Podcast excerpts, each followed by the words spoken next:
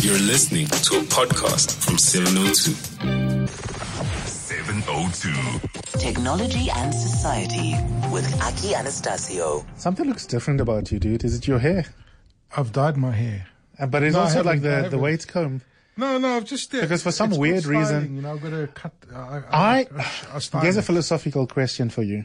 After being in conversation with super clever Lindiwe, yes, I am now feeling cleverer myself, right. which means I switch on my inner philosophy student brain. So, what's your question? Are we, before I diss you, it's not a diss really, No.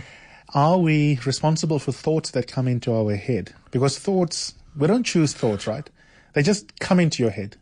You know, I was just, I was just, I was just uh, listening to something very uh, interesting in the weekend because there's a correlation between your thoughts and your subconscious Yes. and your conditioning. Yes.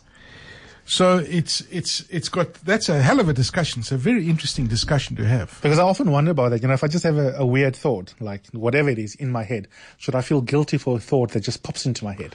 What's this got to do with my hair? When I looked at you, I think I thought of Rian Krevak. Oh my gosh, I didn't see that coming. I, I didn't see that coming. Is Thank dad? you. No. oh, you see. That's not me, it just popped into my head. Oh my gosh. If it if it was your lucky day, maybe I would have Oh thought, oh my god, I wish gosh. like What I was we- naked alone with Aki. But the thought that popped in was Rian Rian Krevak, out of all people, couldn't you have said George Clooney? Oh, yeah. there you go. Yeah, who would play you? George Clooney. It'd have to be him. You're right. It's actually a nice discussion. who would who would play you in the movie? Ish, it depends. Would, My earlier self, my older self, my macabre self, my thin self. It all depends. yes, yes. Eh? Jeez. Laurence Fishburne. Lauren Fishburne. Yes, Yeah. I would say so. Yeah. Well, I haven't seen him for ages Yeah. in the movie. I don't know. around? even- I, I don't know. It's a good question. It's a very good question. Anyway, how are you? Did you have a good weekend? I did. I Netflix and chilled, as they say. No, Uh, that means something totally different. oh, really? I'm Yes. innocent, dude. I'm totally Netflix and innocent. chill is like you invite You- somebody to Netflix, but it's actually I invited my boyfriend Oh, okay. downstairs from All right. upstairs. uh, you are weird. Um, We know this. you were stock taking. Oh, it's, it's Well, the thing when you have you know, friends, it's, uh, friends, friends who run empire, empires. Ah, year end, you got to make sure that the stock is balanced. and Oh, books is get that why? Okay, it's too late, dude. You should do it continuously throughout the year. We do. Okay. We do. That's financial. Now, for once, I didn't do my homework, but that's partly because um, A, I was busy, but also B, you know what? Aki couldn't do the show. The ratings will be high, even if I'm sitting outside in the rain. Nonsense. What have you got for me in technology and society? So look, you know, it's very interesting. You know, we talk about the impact that technology is having, right, in the workspace, and we talk about um, AI, and we talk about robots, and we're talking about including technology in our workspaces. But actually, these recent studies that they've done is it's actually making people a lot more stressful and and it's adding a lot of stress and danger to people's jobs. And why do we say this? You know with this automation crisis that we're talking about and you've got software and you've got algorithms controlling human beings they actually start conditioning human beings based on the on their their standards right of delivery um, and what does it do to you as a human being? It doesn't let you make any mistakes. And when you do make mistakes, it becomes very stressful. And you look at the, you know, you look at um, hotel housekeepers, for example. You know, they're controlled by, by robots in the background because they will say, okay, we've got 12, 12 rooms. You, you normally spend 15 minutes per room and that's your target to do that. But if somebody's messed up their room completely, you're going to spend a lot longer. It puts you under a lot of pressure. Uh, so software developers, are, are, are basically starting to monitor this. Even call center workers. Do you know that, that software analyzes call center workers and they listen to your interaction with customers, you see this? They come back to you and they tell you, you must do this, you must do that, you must do that. Even if you look at, for example, like in, in, in at Amazon, for example, the, the people that pick the orders and all that sort of thing, the stress that they go uh, under is, is immense. And, and you're hearing a lot of stories of people like cracking under the pressure because the software is saying, hey, this, you're making too many mistakes. And in fact, there have been cases where the technology has actually fired people for not keeping in line up to the standard and the, the average. So technology is a great thing because it really forces us to do better, but it actually pushes human beings too hard, and humans are starting to crack under the pressure of AI and the direction which AI is taking in some of the automation. And you know, look, let's let's be honest. Like automation is nothing new. I mean, the industrial revolution, hmm. when the steam engines came out and stopwatches, for example, they've been around for decades. You know that they optimized the modern factory using the stopwatch, for example. When you look at Henry Ford hmm. and how he simplified the the assembly line, it's all about timing. And this is just another revolution in this timing. But they're saying that this revolution is a lot harsher than the previous ones. I'm just wondering, with so much data available, including the behavior of the workforce, isn't there just a simple way to input into the same apps and software and whatnots, hmm. just more accurate information about how you go about doing your work? So, for example, if you're a hotel housekeeper, and we know there's a chance that Aki was messy, Yeah. can't you just have a slightly more accurate algorithm? No, but here's the thing. You see, the software doesn't factor into people having a bad day, right? Hmm. If you're having a bad day, AI doesn't know this, or technology doesn't know this, and and as human beings, when we do have a bad day, we do sometimes slack off a bit. Don't you have those kind of days where you kind of feel lazy because you you might have had a, a traumatic thing that happened to you on the weekend? Yeah, this is the first time in our in our relationship, work relationship, that I have not read beforehand what you're going to do in the slot. Yeah, so we, we, we're shooting the breeze. Yeah. It's actually quite nice and refreshing as well because you're thinking of things as we're shooting Sure. off the cuff, which is interesting. Which leads us to the second one. Um, and you know, when you next go through your drive through, and I've been following this company, very interesting. Do yourself a favor, go into YouTube and look up Flippy the Robot. What Flippy the Robot does is Flippy the Robot is a robot that works in a fast food kitchen and it just simply flips burgers and is able to, f- uh, you know, cook fries, for example. So it's like an electronic arm, but it's a robot.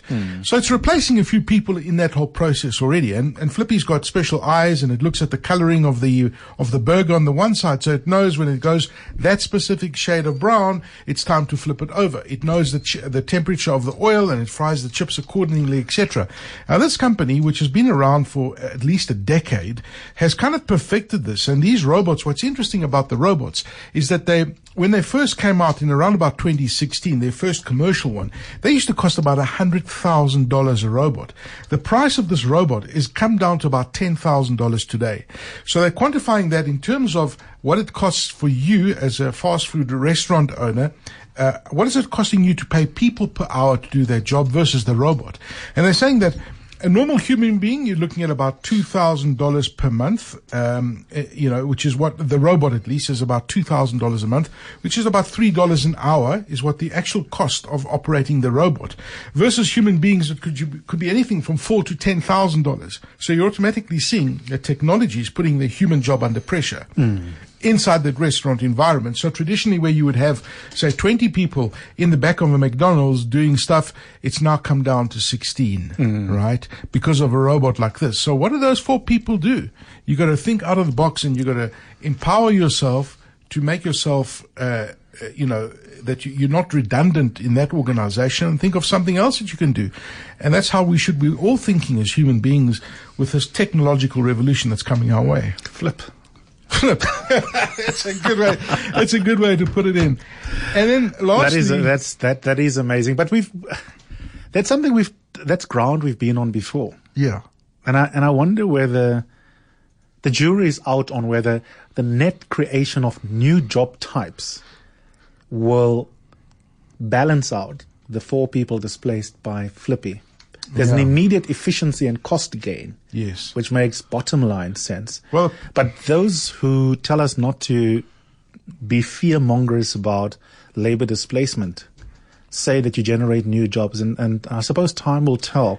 A whether that's true, but then also the second thing is true, even if you create new jobs, whether or not the four people that were doing the flipping are the ones who are appropriately skilled for whatever gets created. that's exactly the point. Because the new jobs that are being created are data scientists, data engineers, those kind of people.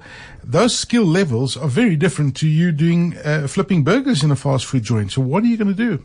You know, you're not you're not going to replace that uh, person, or you're not going to get a new job being a data scientist because you don't have the skills to do that.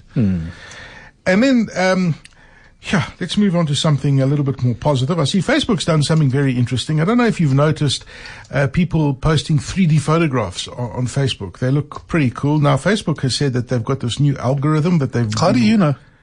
What? I'm not, not on Facebook. Facebook? I'm not. I used to be. I used to be. I used to be. I used to be.